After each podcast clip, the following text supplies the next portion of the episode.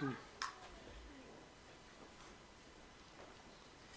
let's take our Bibles this morning.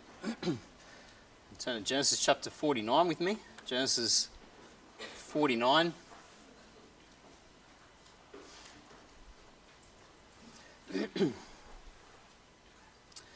Genesis 49, and just read verse 22, and then we'll open in prayer. Genesis 49, verse 22 says, Joseph is a fruitful bough, even a fruitful bough by a well, whose branches run over the wall. Let's have a word of prayer. Lord Heavenly Father, we are very thankful that we can be here today.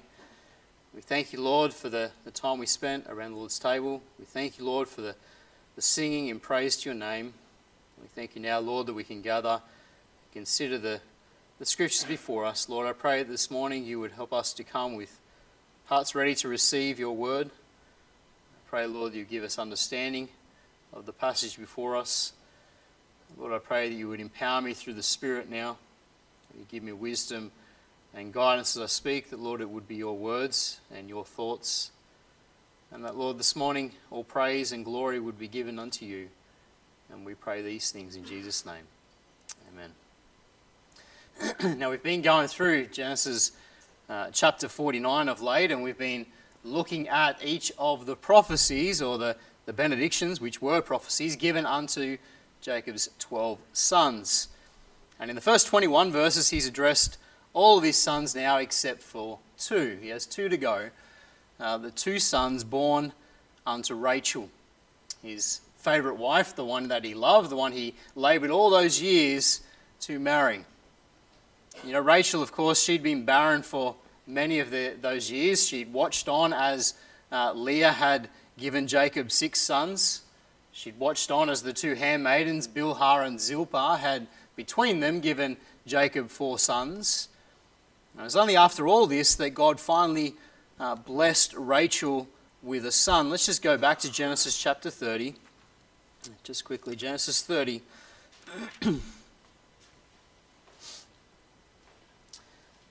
Genesis 30 and verse 22. It says, And God remembered Rachel, and God hearkened unto her, and opened her womb. And she conceived and bare a son, and said, God hath taken away my reproach. And she called his name Joseph and said, The Lord shall add to me another son. And so we read here that God remembered Rachel. He took away her reproach. He opened her womb. After all those years, he, he heard her prayer. He saw her affliction. The Lord blessed her with a son. And Rachel here calls him Joseph. And the name Joseph, if you remember, it means may he add. And so she names him this uh, as an expression of thanks unto God for the, the son that God's given her, but also an expression of faith that God would bless her with at least one more son. And of course, God answered that prayer and she gave birth to Benjamin just before she died in Genesis chapter 35. And so, in God's perfect timing, He blessed Rachel with these two sons, Joseph and Benjamin. And of course, these two held a special place in Jacob's heart because they were the sons of Rachel. And he's addressed all of his sons now, and he's left these two until last. And so his final words are given unto these two sons. And he begins here by addressing Joseph, his beloved son, here in verses 22 to 26. And these are not actually the, the first words of benediction that Jacob has given unto Joseph. Okay, if you remember in the previous chapter, chapter 48, Joseph has already had a special audience with his father one on one. And he had his two sons, Ephraim and Manasseh, present. And in chapter 48, there, as he brought his two sons before Jacob, uh, Jacob adopted Joseph's two sons as his own, and he placed his hands upon them and he blessed them. Now, he blessed them, declaring a, prophecy upon them concerning the tribes bearing their name. And so Joseph was given the birthright, he was given the double portion of the inheritance. You know, two tribes would come from him, Ephraim and Manasseh, and they would both be large and blessed tribes. And so he's already had a, quite a, a wonderful benediction given unto him by his father. And so now in chapter 49, he's actually given a second benediction. And this one, you know, having already had a private audience with his father, we might have expected this one just to be relatively short. But in fact, it is the longest given in chapter 49. It spans five verses, and this morning we want to consider only verse 22. And then tonight we'll look at the other four. I just want to look at verse 22, focus our, our attention here on Joseph's fruitfulness. In verse 22 it says, Joseph is a fruitful bough, even a fruitful bough by a well, whose branches run over the wall. Jacob begins his benediction by declaring that Joseph is a fruitful bough. You know, Jacob before this, excuse me, Jacob before this has characterized his other sons using animals. You know, he talked about Judah being a lion. He talked about uh, last week, if you remember, Naphtali being a hind let loose. And so he's, he's used the analogy of an animal and their characteristics for some of the other sons. But here, Joseph is unique. He's characterized as a fruitful branch, an image that clearly expresses a fruitful life. And so, notice with me this morning, we're going to look at three truths concerning his fruitfulness. We see, first of all, here this morning the evidence of his fruitfulness. The evidence of his fruitfulness. The words Joseph is a fruitful bough, they really do sum up Joseph's life. It's an appropriate description of him because his life was marked by fruitfulness, not just in one way, too, in many ways. His life was marked by fruitfulness. You know, that fruitfulness is certainly seen in a material sense, isn't it? You know, in the physical prosperity that he enjoyed at every stage of his life. You know, there was hardships, but in the end, he prospered. God blessed him. You know, Joseph, as we know, you know, he was sold into to slavery by his own brothers. He was carried down into Egypt. He ended up in the, the house of Potiphar, uh, the captain or the officer of Pharaoh. And Joseph begins life in Potiphar's house, of course, as the newest servant, the, the lowest servants. You know, he starts at the bottom, but it's not long before he rises to the top. And he is Potiphar's most trusted servant. Genesis chapter 39, let's just go back there, refresh our memories on all these things. Genesis 39.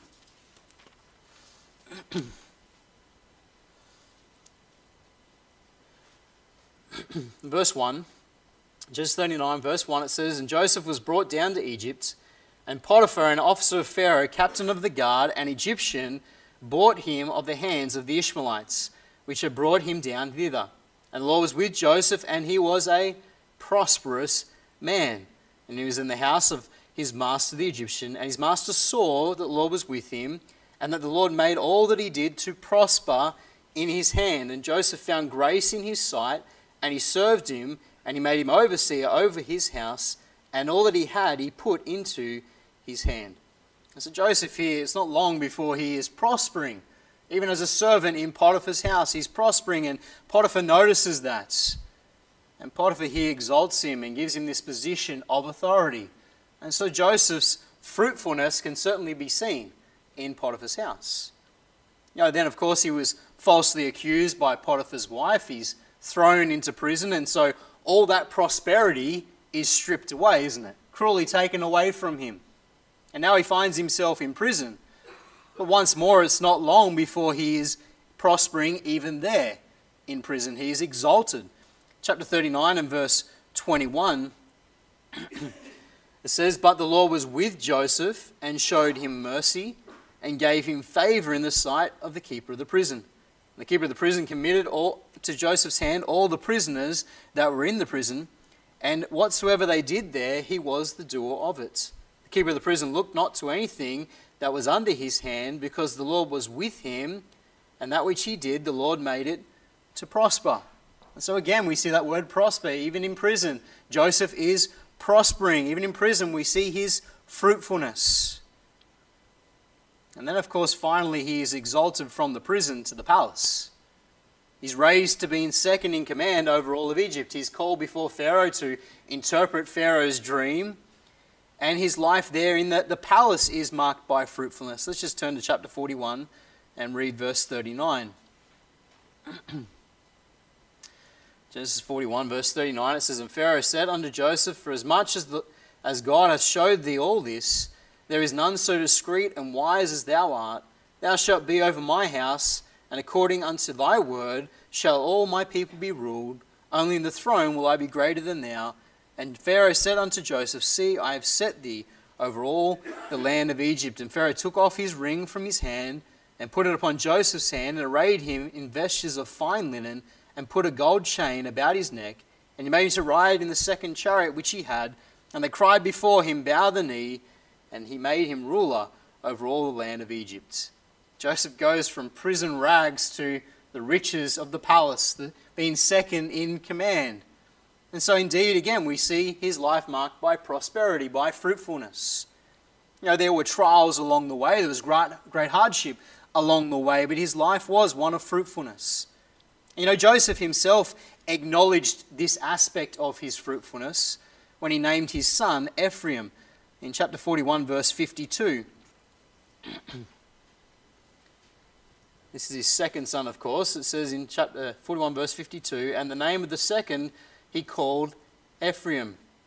For God, had caused, for God hath caused me to be fruitful in the land of my affliction. And so, with the naming of his second son, he acknowledges this fruitfulness. He acknowledges that God had caused him to be fruitful, to be prosperous in a foreign land. And so, we can easily see how this description, Joseph is a fruitful bough, we can see how it easily is, is fulfilled in a material sense physical prosperity that he enjoyed. But you know, while Joseph was fruitful materially, he was more importantly fruitful spiritually. He was fruitful spiritually. Joseph's life was marked by the fruit of the Spirit. Just turn over with me to Galatians chapter 5.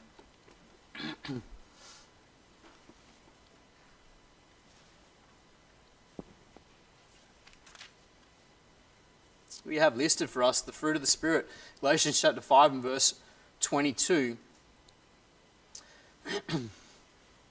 says, But the fruit of the Spirit is love, joy, peace, long suffering, gentleness, goodness, faith, meekness, temperance. Against such there is no law. Now, Paul, he lists for us the, the fruit of the Spirit. We see them all there love, joy, peace, long suffering. You know, as you read that list, it's not hard to straight away see how they're evident in Joseph's life. You know, for instance, long suffering is clearly evident in the life of Joseph. You know, one commentator defined long suffering as a patient bearing and enduring of present evils with joyfulness. Now, perhaps there is no better description of Joseph's character than long suffering. Now, he suffered so much wrong in his life, and yet he bore it all patiently. Now, he's thrown into a pit, then sold as a slave by his own brothers. He's then falsely accused by Potiphar's wife. He's unjustly thrown into prison. And then he's forgotten by the butler and spends two more years in prison. And yet, through all these trials, all these afflictions, we see Joseph patiently bearing the evil brought against him. Now, we see him being long suffering. And his response during these times towards those who afflicted him was always love. You know, yet another fruit of the Spirit. You know, for instance, when his brothers years later came down to Egypt to buy grain, Joseph's heart was full of love and compassion towards his brothers in spite of all that they had done unto him. He still loved them. He's not full of bitterness and hatred, he's full of love and compassion.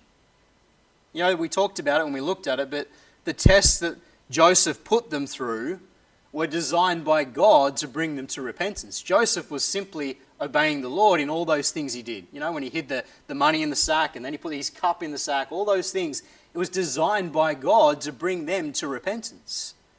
He didn't do those things out of anger or bitterness towards his brothers. He loved them.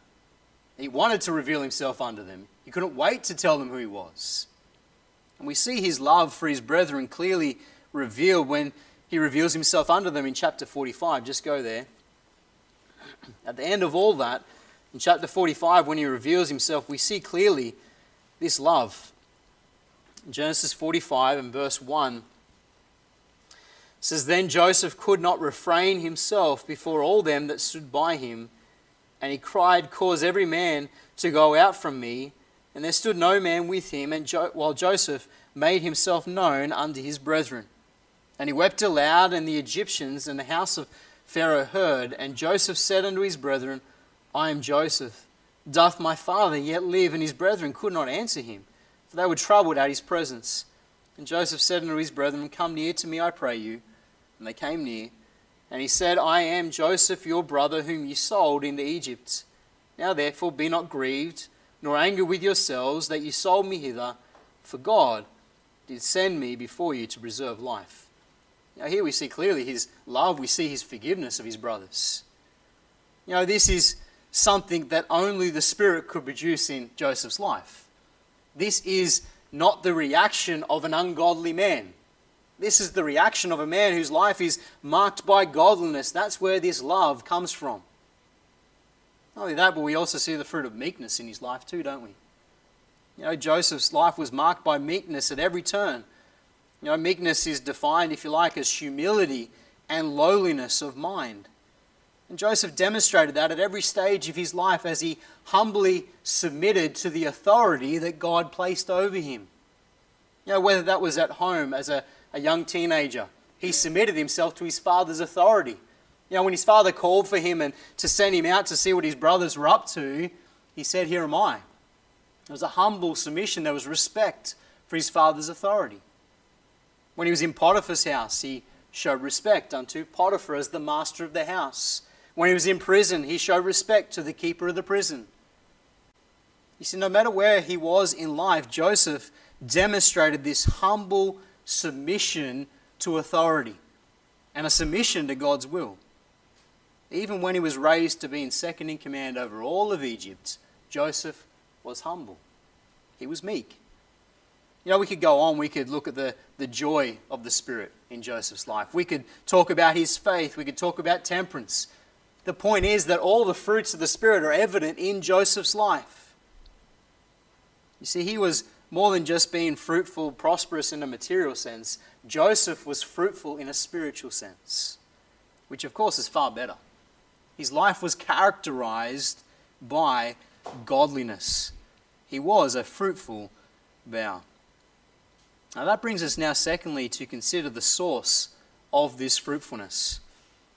We talked about the evidence of the fruitfulness. Let's talk now about the source of this fruitfulness. Verse 22 in chapter 49 says, Joseph is a fruitful bough, even a fruitful bough by a well. Now, Joseph's fruitfulness is clear for us to see. We've just talked about that, we've highlighted it.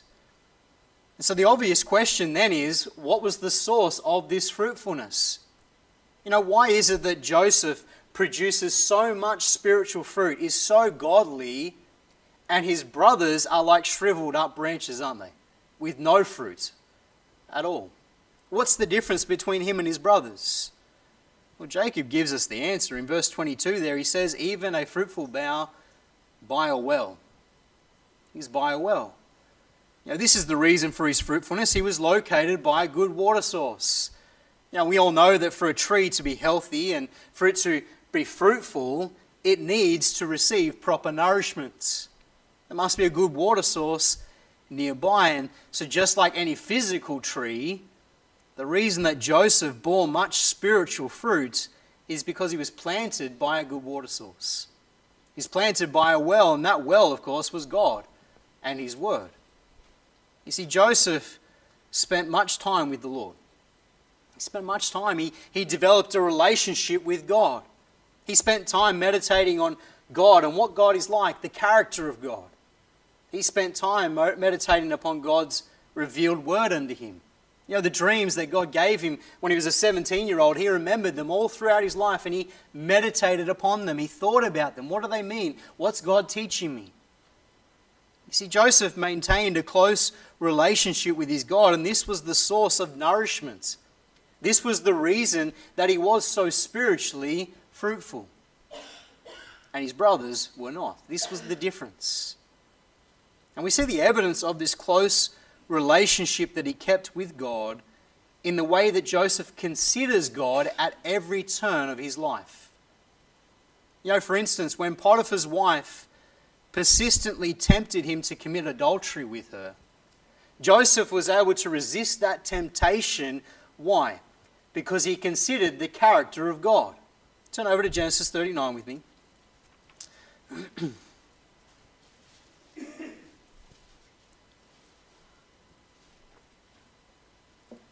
Genesis 39, verse 7 says, And it came to pass after these things that his master's wife cast her eyes upon Joseph. And she said, Lie with me. But he refused and said unto his master's wife, Behold, my master wotteth not what is with me in the house, and he hath committed all thing, all that he hath, to my hand. There is none greater in this house than I, neither hath he kept back anything from me but thee, because thou art his wife. How then can I do this great wickedness and sin against God? And it came to pass, she spake to Joseph day by day, that he hearkened not unto her to lie by her or to be with her. And it came to pass about that time that Joseph went into the house to do his business. There was none of the men in the house there within. Joseph here, as he's tempted day by day, you know, Potiphar's, Potiphar's wife constantly, persistently is hounding him to sin. And this young man who's far from home, far from any family influence, is able to say no, able to resist. Why? Because he had a relationship with God.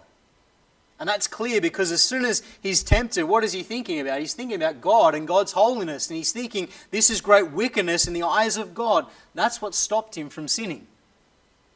His relationship with the Lord. You know, that relationship is again clear when he's thrown into prison in chapter 40. Verse 6, let's read that. Chapter 40 and verse 6. It says, And Joseph came in unto them in the morning, and looked upon them, and behold, they were sad.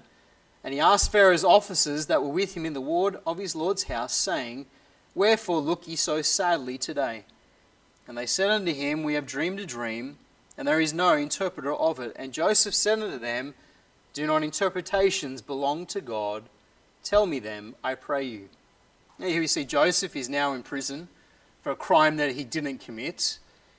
And he notices the heartache of two fellow prisoners, the butler and the baker. He notices their heartache, and when they explain to him that it's because of the dreams that they've had, what does Joseph do? He immediately responds by saying, My God is the interpreter of dreams. He says, Do not interpretations belong to God? You see, he knew his God had the answer. And so immediately he points them to God. He points them to see that God is the answer to their problem. Again, Joseph's relationship with God is the reason he knows this, is the reason he responds like this. You we see the same thing happen in the next chapter as he stands before Pharaoh, chapter 41, verse 15. we'll start in verse 14.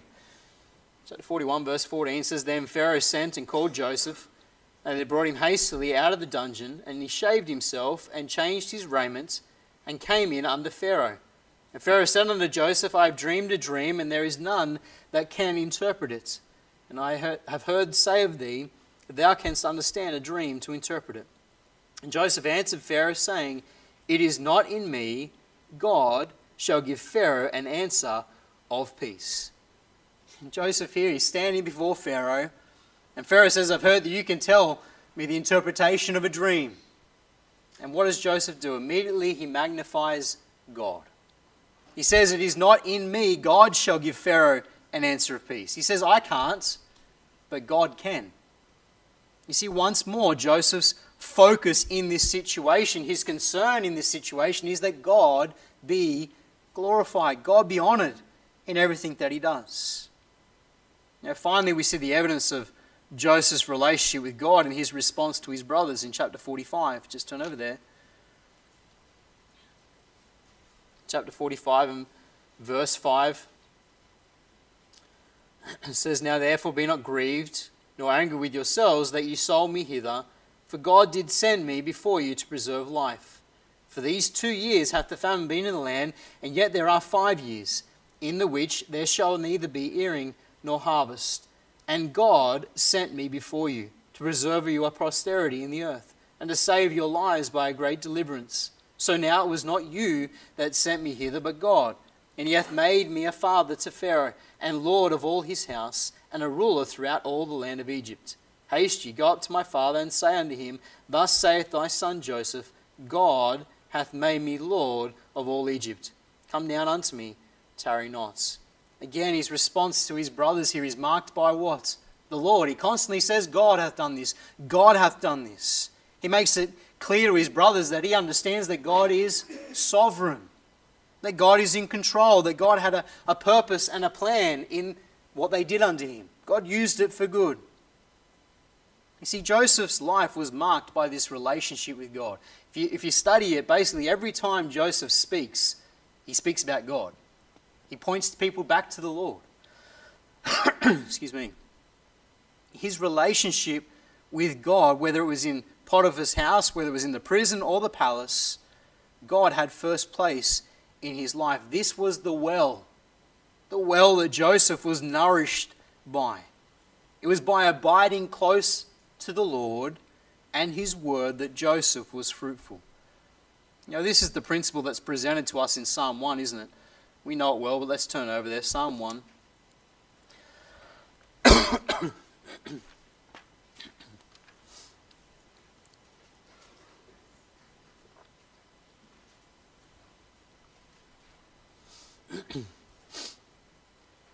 in Psalm 1, it says, Blessed is the man that walketh not in the counsel of the ungodly, nor standeth in the way of sinners, nor sitteth in the seat of the scornful.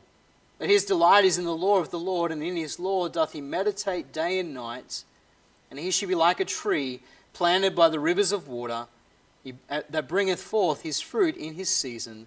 His leaf also shall not wither, and whatsoever he doeth shall prosper. It's the principle the psalmist declares here. The psalmist says that the man who meditates in God's word day and night, has this close relationship with the Lord, is like a tree planted by the rivers of water. This perfectly describes Joseph, doesn't it? He was like a tree planted by the rivers of water. And indeed, it should characterize our lives as believers as well. You see, God's desire is that we be fruitful Christians. And the only way that can happen is if we dwell by the well of God's Word. Now, all too often we abandon the well and we neglect the well, we spend little time at it, and the result is that we become fruitless. We become withered up branches. You see, we must daily draw nigh unto God, daily spend time in His Word, drinking, receiving the nourishment that only God's Word can give We must abide at the well if we're going to produce spiritual fruits. Now we've seen this same principle on Wednesday night in 1 Peter, haven't we? In 1 Peter chapter 2 and verse 2, Peter says this, he says that we are to, as newborn babes, desire or crave the sincere, the pure milk of the word. It's only as we crave, we desire God's word that we grow and we produce this fruit. This was the source of Joseph's fruitfulness. This is what made him a fruitful bough. He dwelt by the well. And that brings us now, thirdly, to consider the extent of his fruitfulness. We talked about the evidence of his fruitfulness, the source of that fruitfulness, and now the extent of his fruitfulness. Verse 22 again says, Joseph is a fruitful bough, even a fruitful bough by a well, whose branches run over the wall. Jacob here concludes this thought of fruitfulness with the words, whose branches run over the wall. And the picture here is of a tree whose growth is so healthy. It's so vigorous that its branches are now reaching over the wall. They're, they're reaching over the fence of the, the field where it was planted. The branches are reaching out, they're extending over new fields. And thereby others are now blessed by its fruits. You see, in these words, Jacob is highlighting for us how Joseph's fruitfulness has been a blessing unto so many other people. His branches have extended over the wall, far from home, and he has blessed so many with his spiritual fruitfulness. You know, Potiphar was blessed by Joseph's fruitfulness. Just go back again, Genesis 39. I know we're turning around a bit this morning. Genesis 39. Let's read from verse 1 with me again. It says, And Joseph was brought down to Egypt, and Potiphar, an officer of Pharaoh, captain of the guard and the Egyptian, brought him at the hand of the Ishmaelites, which had brought him down thither. And the Lord was with Joseph, and he was a prosperous man, and he was in the house of his master the Egyptian.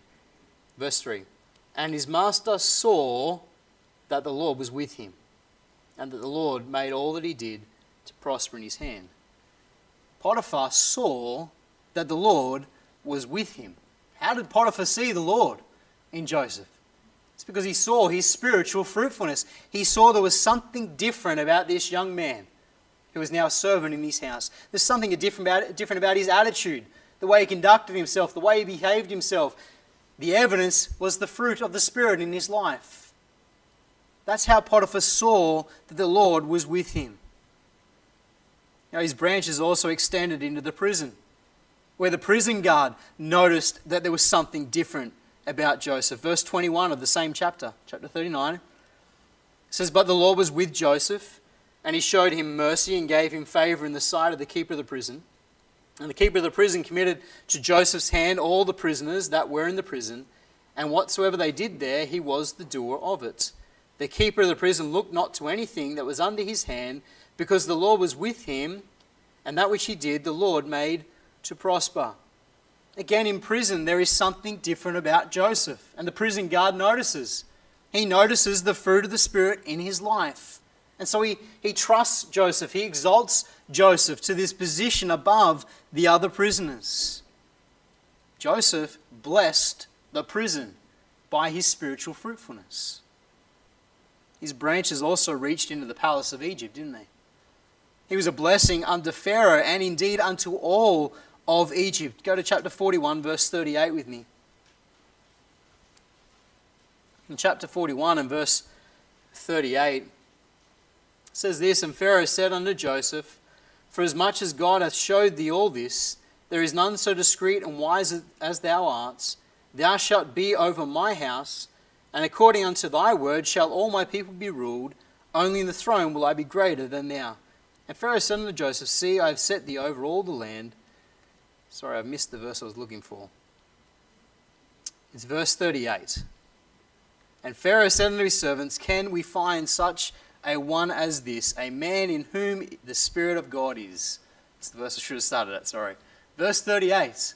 Pharaoh himself looks at Joseph and he says, Can we find anyone else who the Spirit of God is in? He sees the difference in Joseph.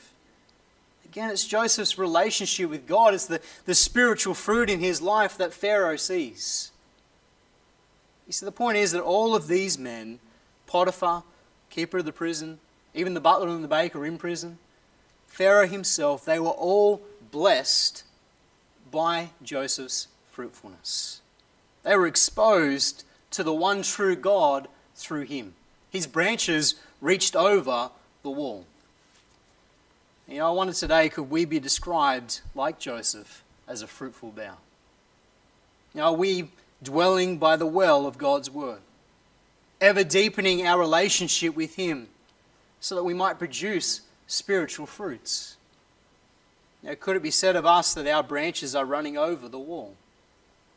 You know, is our testimony, the spiritual fruit evident in our life and, and being a blessing to those around us?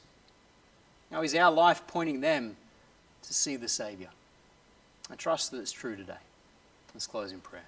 Dear Lord and Heavenly Father, we thank you so much for your word this morning. We thank you for Joseph. And Lord, the wonderful example that he is unto each and every one of us. Lord, his life was marked by spiritual fruitfulness. Lord, because he dwelt by the well and he was a blessing unto others. Lord, I pray that that might be true in our own lives. Lord, help us to daily drink from the water of your word. Draw nigh unto you, so we might be fruitful. And so, Lord, our branches might reach over the wall. We might be a blessing unto those around us, pointing others to see the Saviour. Lord, I pray you work in our hearts this morning. Bless as we close and as we depart from this place. We pray this in Jesus' name. Amen.